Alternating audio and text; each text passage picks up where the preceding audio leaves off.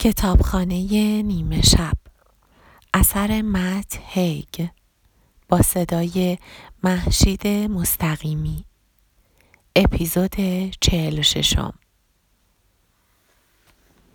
زندگی ایدئال. جذابیت، قد بلندی و خوشتیپی اش با پدر شدنش فقط ذره‌ای کمتر از قبل شده بود. حتی به نظر می رسید نسبت به وقتی که در خانه نورا را زد سرحال تر باشد. مثل همان شب لباس ورزش به تن داشت، هرچند که در این زندگی لباسهایش بهتر و گران قیمت‌تر به نظر می رسیدند. یک جور دستبند سلامت هوشمند هم به بازویش وصل بود. لبخند میزد و 2 لیوان قهوه توی دستهایش بود که یکیشان برای نورا بود. نورا یک لحظه به این فکر افتاد که از آن قهوه اول به بعد چند بار دیگر با هم قهوه نوشیده بودند. اوه ممنون، اش پرسید. وای نه نور، دیشب اینجا خوابیدی؟ نور: بیشترش رو آره، میخواستم برگردم روی تختمون ولی مالی ترسیده بود و باید آرومش میکردم، بعدشم دیگه خیلی خسته بودم.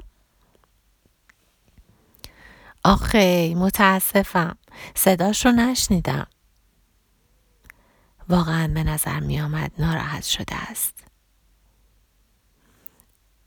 احتمالاً تقصیر من بود.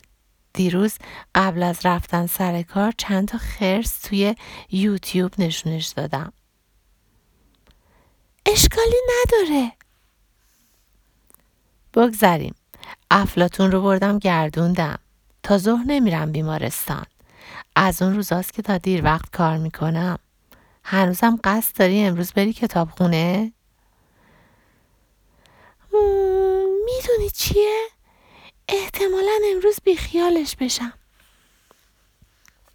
خیلی خوب، صبحونه مالی رو دادم و میرسونمش مدرسه. نورا گفت. اگه امروز خیلی کار داری من میتونم ببرمش. نه، روز عادیه. تا الان یه عمل کیسه صفرا و یه پانکراس دارم. آسونه. میخوام یکم برم بدوم. آره باشه. البته واسه مسابقه نیمه ماراتون یکشنبه؟ چی؟ نورا گفت. هیچی، مهم نیست. صرفاً به خاطر خوابیدن روی زمین یکم ذهنم آشفته است. اشکالی نداره. خب بگذاریم. خواهرم زنگ زد. گفت ازش خواستن تصویرگری تقویم سالانه باغ‌های کیو رو انجام بده. کلی گل و گیاه هست. خیلی خوشحاله. اش لبخند زد. به نظر می رسید برای خواهرش که نورا هرگز او را ندیده بود واقعا خوشحال است. نورا می‌خواست از او به خاطر این که آنقدر خوب هنگام مرگ گربه‌اش به او کمک کرد تشکر کند، اما مشخصاً نمی‌توانست چیزی بگوید. بنابراین فقط گفت ممنون. واسه چی؟ کلن واسه همه چیز. آها خب باش. خب ممنون. اش سری تکان داد. خواهش میکنم. خب دیگه وقتشه که برم به دویدنم برسم. قهوهش را سر کشید و بعد بیرون رفت.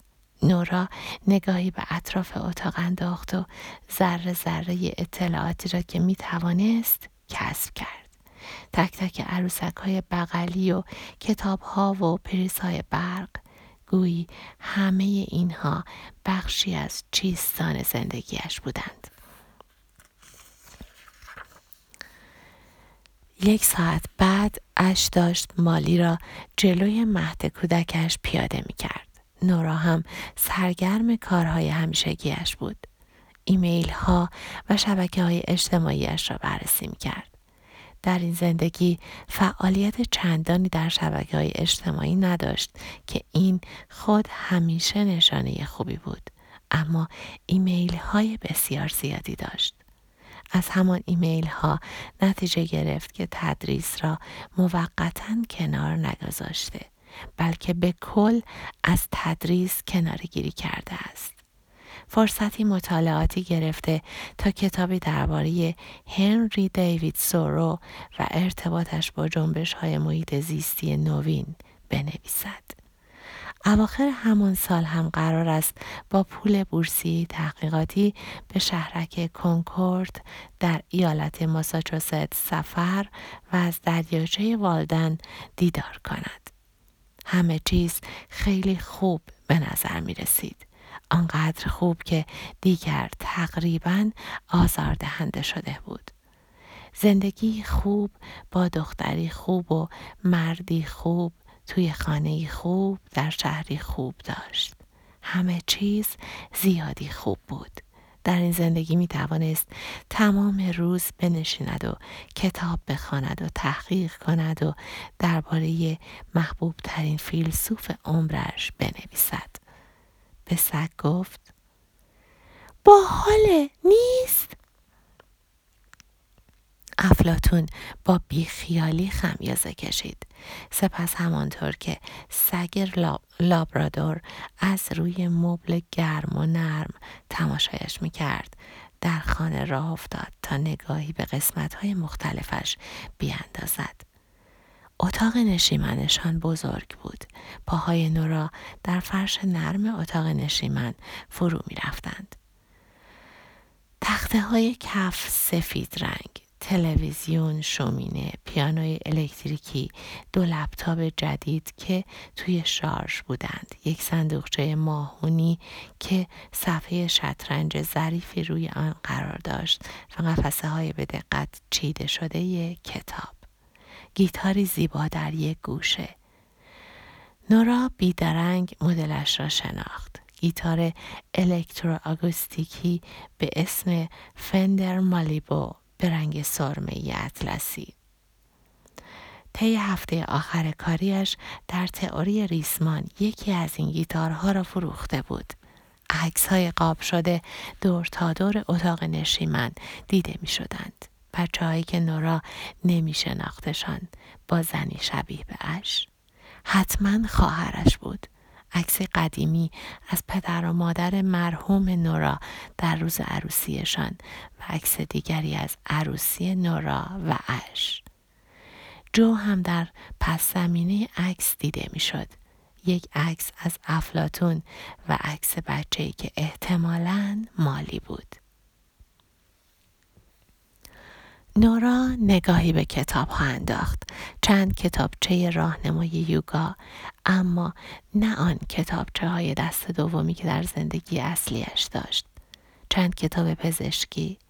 نورا دو کتاب تاریخ فلسفه غرب اثر برتراند راسل و همچنین والدن هنری دیوید سورو را که از دوران دانشگاه داشت در کتابخانه دید.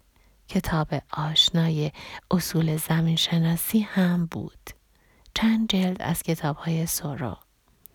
کتاب جمهوری افلاطون و خاستگاه توتالیتاریسم هانا آرند که نورا در زندگی اصلیش هم آنها را داشت. اما ویراست کتاب‌های قدیمیش با اینها فرق می‌کرد.